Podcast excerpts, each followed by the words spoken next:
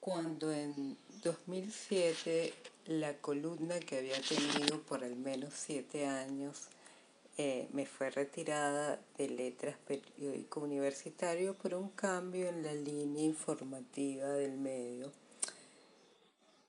nació Mujer de Palabra.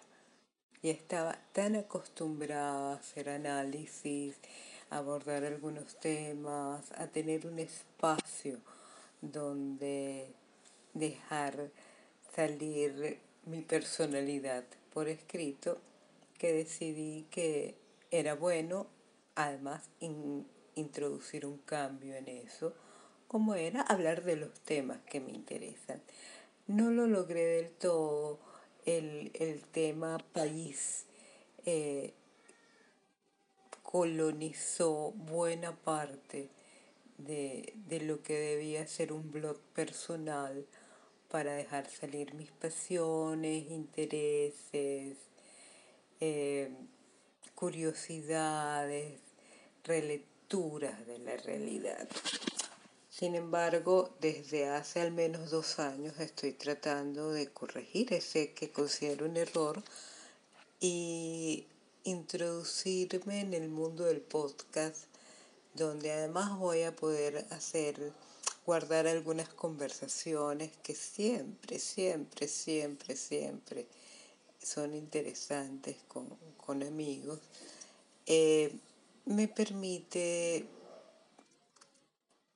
reinventar Mujer de Palabra, el blog, para que sea lo que siempre debió ser, un espejo de las cosas que me interesan y no solo de las cosas que son interesantes eh, para otros eh, que yo analice.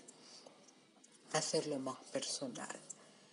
De todas formas, eh, Mujer de Palabra, ese 15 de octubre de 2007 tuvo una definición hecha por mí y que todavía el sol de hoy sigue siendo válida. Veamos entonces cómo se define mujer de palabra. Sé cómo suena. Mujer de palabra es alguien que jamás se desdice que no mueve su posición bajo ninguna circunstancia, con quien puedes contar y probablemente alguien en que puedes confiar ciegamente. No obstante, no es esta creencia la que espero que alberguen quienes por voluntad o accidente se den a la tarea de revisar el contenido de este blog. Para nada. No es que sea a torcer la verdad, pues quienes bien me conocen seguramente declararán bajo juramento que puede mentir por necesidad o por conveniencia, pero jamás por gusto, como lo expresaba la genial Agatha Christie de su más encantadora asesina en Cinco Cerditos, obra considerada entre sus mejores trabajos y una de las tres novelas de esta autora que cuento como mis preferidas.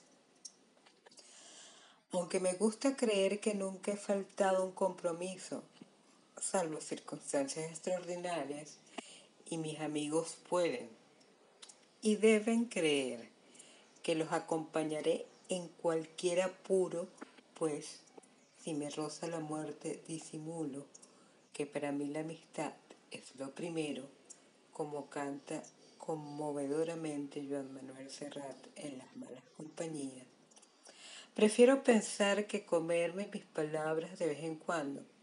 No es algo que humille, me humille o desmerezca. Significa que soy capaz de aprender, de reconocer que otros pueden tener razón y, lo más importante, significa que sé que empeñar la palabra en una circunstancia no obliga a cumplir lo expresado si las circunstancias han cambiado. Albus Dumbledore, el mágico alter ego de la señora Rowling, lo decía mucho mejor que yo en las páginas finales de la Cámara de los Secretos. Y espero en que coincidan conmigo en que un personaje con tal talento y sabiduría vale la pena escucharlo y siempre leerlo cuando nos hace ver que la bohemia no es tal si está desprovista de humildad. con estas palabras que me nombro. Fiel, iconoclasta, amiga, periodista, escritora, gerente, tía, hermana, hija, amante, mujer. Estas palabras que me nombran, porque decido que lo hagan, expresan tanto como el título lo que tú, quien me lee en este momento o me escucha, debes esperar de este fragmento de la blogósfera llamado Mujer de Palabra. No es por cumplida, terca o honesta, cosas que también soy, sino por la pasión infinita que siento por el lenguaje escrito que es a la vez mi compañero, mi amante, maestro y amigo. No pienses que entiendo de números, en los que nunca he sido mala, pero por los que no siento ninguna emoción. Tampoco creas que encontrarás fotos, sonidos y videos en cantidades importantes al pasar por este blog. Sí, puede haber fotos, o videos, o grabaciones y música, pero no son mi mejor herramienta de expresión y no intento competir con aquellos que lo utilizan magistralmente, dejando en claro que tienen talento natural para hacer de esos recursos su lenguaje. Por eso, difícilmente me encontrarás en YouTube. Mujer de palabra es una humilde y sentida confesión. Más que una orgullosa, más bien soberbia, muestra de cualidades. ¿Qué tengo? Pero que no son relevantes. Mujer de palabra es el reconocimiento de una debilidad. No esperes los fuegos artificiales que caracterizan a Internet en este blog. Ni desnudos, ni animaciones, al menos que algunos de mis amigos quieran prestármelos para hacerme quedar mejor.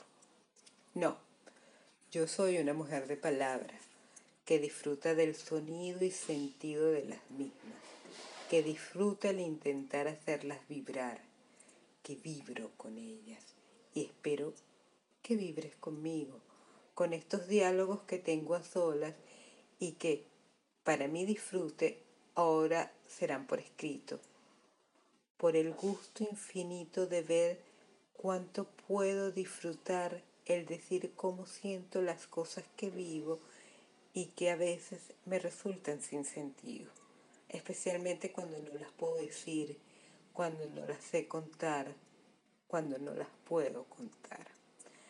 Así que, si leer no es tu fuerte y no buscas desvaríos, ni chistes, ni divagaciones, te equivocaste de blog.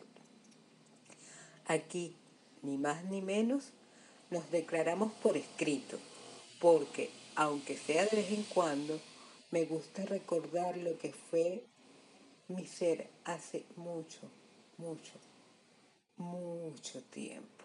Escribo para mí, para otros, para ayer, para siempre. Luego, vivo, porque seguramente si puedo escribir lo que vivo y siento, debe ser que existo. No puedo ofrecerte más. Soy una mujer de palabra por lo que valga hacerlo. Ni más ni menos.